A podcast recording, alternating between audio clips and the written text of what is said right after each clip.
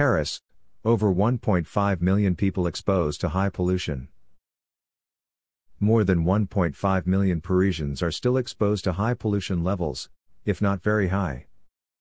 Reviewing the 2015 report, the regional agency Airparif reiterated the importance of the fight against chronic pollution. Also, Paris air background improvement observed the last 10 years continued in 2015. The positive impact of regulatory and incentive measures to reduce emissions, added to a rather favorable weather facilitated the dispersion of pollution throughout the year except for the period of pollution peak the region experienced in March. Karina Leger, engineer of Airparif added. The softness of winter temperatures in particular, limited the use of heating.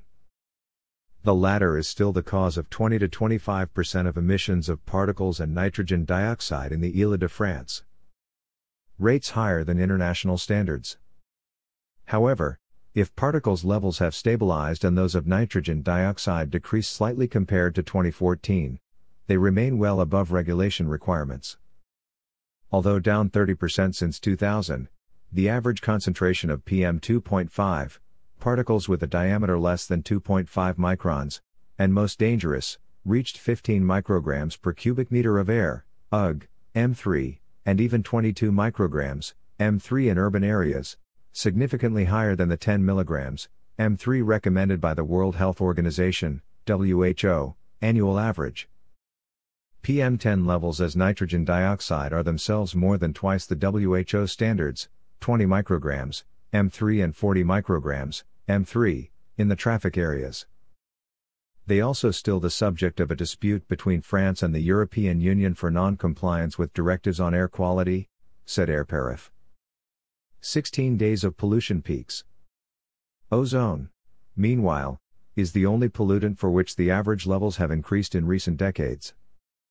In the single year 2015, there were 15 days over the protection threshold, 120 micrograms, M3 over 8 hours, twice more 2014. In 2015, we have a return to normal summer conditions, whereas the summer of 2014 was cold and rainy. Says Karina Leger, while recalling that this pollutant is not directly emitted into the atmosphere but is formed during chemical changes under the action of sunlight. Beyond this daily chronic pollution, 2015 was marked by the same number of episodes of pollution in 2014, 16 days. The alert threshold for particles matter was exceeded four times between January and March, when it led to the establishment of alternating traffic. Originally published at sustainably.com on April 15, 2016. Sustainalytics, bringing the environment and economy together for a sustainable future through dialogue. Click the green heart below to support our initiative, and follow us on Facebook, Twitter, Instagram, and Medium to join the social purpose.